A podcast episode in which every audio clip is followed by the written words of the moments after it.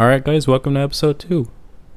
So in this episode, um, I talked in the I talked in episode one about doing different segments on things, different series. So this uh, is uh, one of those things. so I was looking up things to talk about on a podcast. Uh, one of the things that one of the first things that I saw was to tell a story. That's one thing you can do, and I was like, oh, awesome. So I made it one of my goals to have a story be one of the segments on the podcast. So today, I'm going to tell you a story. You're listening to The DM Show. Some say that once you start having children, the fun of the life you once had starts to die out. Well, for these young parents, they never wanted to fit that statistic and tried as hard as possible to make their vision a reality. Back in the year 1998, there was this couple who really wanted to go on a date together for a really special night out one weekend. Unfortunately, they had children to think about. The children weren't the problem though, it was figuring out what to do with them. Now, of course, they could send them over to a relative's house for the night, but the only family they had was out of state. Then they thought, alright, the next best thing is to get a babysitter or ask a friend. So they did just that. They called their friends, which sounds like a great idea at first, but not a single person had the time to even watch their children. The couple then had no other choice but to hire a babysitter. They heard of a neighborhood girl who normally does babysitting for other couples wanting to have some alone time. The couple contacted the babysitter's parents in order to get a hold of the girl. Once they did, the babysitter agreed to watch over their boys due to the fact that she had a free schedule and told the couple that she would be there Friday after school. The end of the week came and it was almost time for the babysitter to arrive.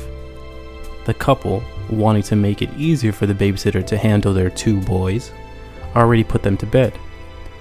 Once the babysitter arrived, the couple told her that they had already put the boys to sleep and that all she had to do was check on them every now and again. The babysitter had asked how old they were, just based off curiosity. The couple happily responded that their boys were only 5 and 6 years old, and that they shared their room. But she shouldn't have to worry about them because they should be asleep throughout the entire night. The couple then left to begin their special night out on the town. They went to a concert, and then they went out for dinner. While the couple was enjoying their dinner, the mother of the two boys had received a phone call. It was the babysitter. Nervous that she would be getting a call from the babysitter so early in the night, the mother had asked if anything was wrong. The babysitter had reassured her that nothing was wrong and that she was just calling to let the couple know that she had just checked on the boys.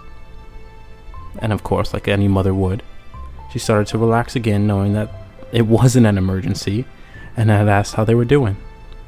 The babysitter then responded They're okay. I just didn't know you guys had left their window open. It's freezing this time of night.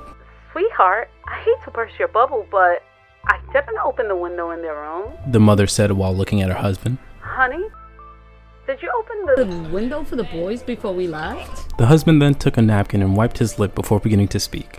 No, I wasn't at the door the whole time. We were putting in the bed, like always. The babysitter then said, Oh, they must have opened it then. I should have known. By the way, I also found it surprising that the boys had a huge clown doll in the room with them. They aren't afraid of that thing? Listen, honey. The mother said.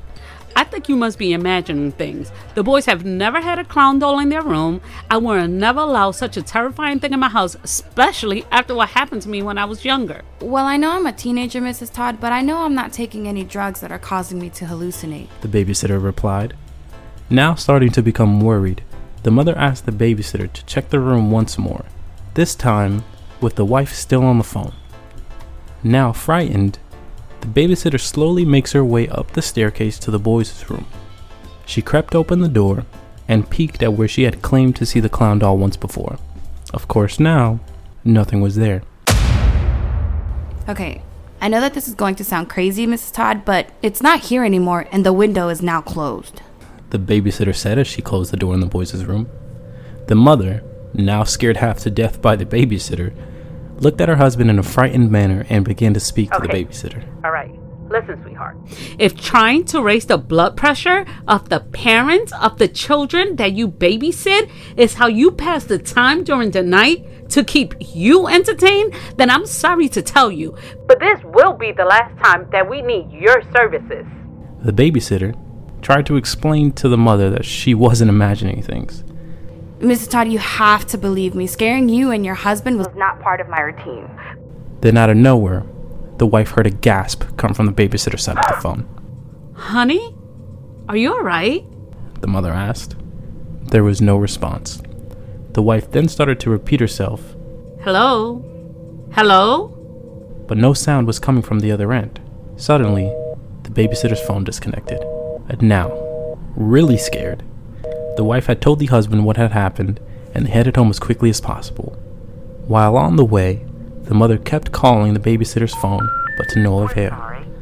Once they had gotten home, both parents rushed through the door and up the stairs to the boys' room.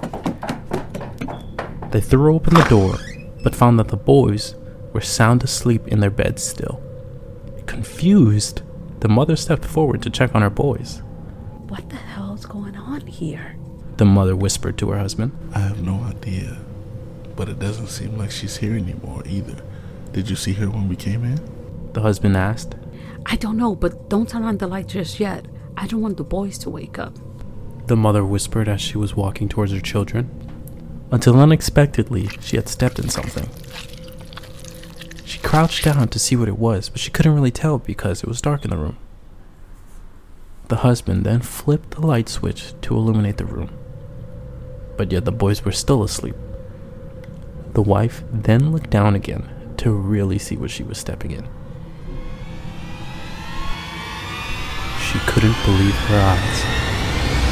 It was blood, and lots of it. Astonished and slowly starting to panic, she followed the trail of blood with her eyes to see what was causing this massive river of blood and found the babysitter shoved underneath the bed of one of her children with a knife through her head. The mother, now in complete and utter disbelief, fell backwards to the floor. She put her hands over her mouth to hold her from screaming and waking up the boys. The husband, in distress himself, rushed forward to hold his wife and comfort her, while trying himself not to make a sound. He whispered to his wife, Babe, whatever happens, the boys definitely could not be woken.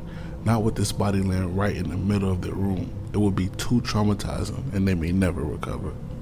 After a few minutes, the husband had finally gotten his wife calm enough to walk with him downstairs so they could notify the police.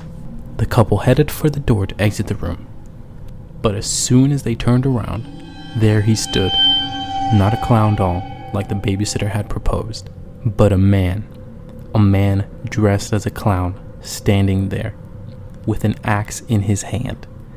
Frozen like a deer in the headlights, the mother really couldn't move now. The husband, now trying to react, had charged for the man. Unfortunately for the husband, he reacted too slow. He caught the axe right in the head and dropped to the floor instantly. The man, now without a weapon, had lunged forward towards the mother and had forced his hands around her throat, strangling her to death. The man, realizing that she had gotten off a little easier than the husband and the babysitter did, wanted to add insult to injury. He picked up her dead corpse and threw her body through the window of the boys' room, shattering all the glass with her body, cutting up her skin in the process as she fell from the second story house onto the driveway pavement. The destruction of the glass breaking had finally awoken the boys at this point. But as soon as they had awoke, the man was nowhere to be found, and all the boys were left with was the sight of their father with an axe lodged into his skull. A random young teenage girl with a knife through her forehead, and a floor drenched in blood. Not to mention the broken window that had their loving mother lying just outside of it on the ground. The end.